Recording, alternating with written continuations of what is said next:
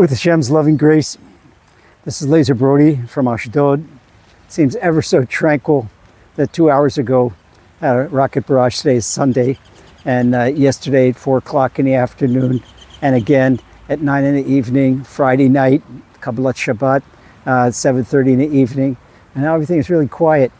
And uh, last week, I've got to admit to you, I was upset when President Biden visited Israel because Israel was about to implement some plans that seem to be really good plans. They're not real, real to the public, but uh, everyone in Israel is really keen to get finished with Hamas and to go back to live with normal. Uh, our kids haven't been in school for two weeks. Life is just at a dead a standstill. Uh, what it's doing to the economy, it's terrible, and especially the unthinkable atrocities what Hamas did to our people. They're people that have dealt with so many tragedies. My friends in Zaka, and they themselves, they themselves, that they're, they're used to burying people, they're used to dealing with tragedies, been in wars and, and work accidents and places where buildings have collapsed and taking people out of rubble. They've never seen anything like this. Never seen anything like this, uh, what Hamas did to babies and to bodies and to mutilate. Not only that, uh, as far as today, today goes, that uh, they decided to make communal graves. Don't ever remember that. That's something like out of the past, out of the Holocaust. But the bodies are so unrecognizable.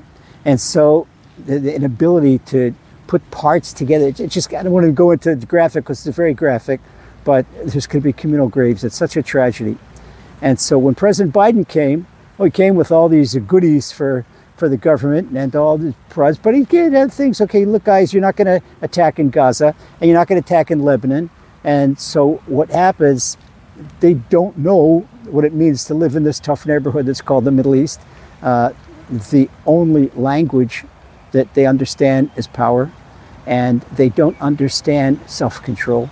They don't understand what the British demand is proportional response. How you make a proportional response? It's ridiculous. And uh, so what's happened is that little by little, the fighting goes on in, in, in the Lebanese border, and it's inconclusive. And we have hundreds and thousands of troops on the Gaza border, and that's inconclusive. And meanwhile, America is letting uh, what they call humanitarian humanitarian aid come into Gaza. Well, what they don't realize is there's no such thing as a civilian population in Gaza. Anything comes into Gaza gets into Hamas hands. And it doesn't matter what you're overlooking or whatever, everybody is connected to Hamas. And it's a myth to think that there are independent, innocent Gazans. Everyone's connected to Hamas. And so that's all had me upset. What's America doing to us? And then I went out and I said I had to relieve pressure and go talk to Hashem. And I'm going to go out, I want to go out far and say, get to a, a crossroad. And there was not only a traffic light that stopped me, there was a, a police blockade. They were expecting uh, uh, infiltration into Ashdod. They were checking car by car, and you couldn't go. I couldn't go where I wanted to go. And here I see, I had plans, I had big, big plans, what I wanted to do, what I wanted to accomplish. And there's a traffic light, and there's police, there's all kinds of obstacles.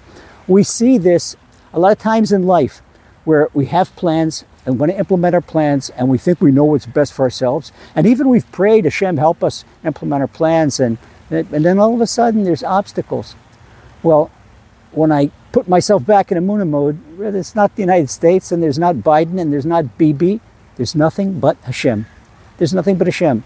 So Hashem had decided that right now there's not going to be a ground invasion for the moment. Right now there's not going to be a ground invasion in Gaza. Right now there's not going to be a preemptive strike in Lebanon. So just hold on with patience.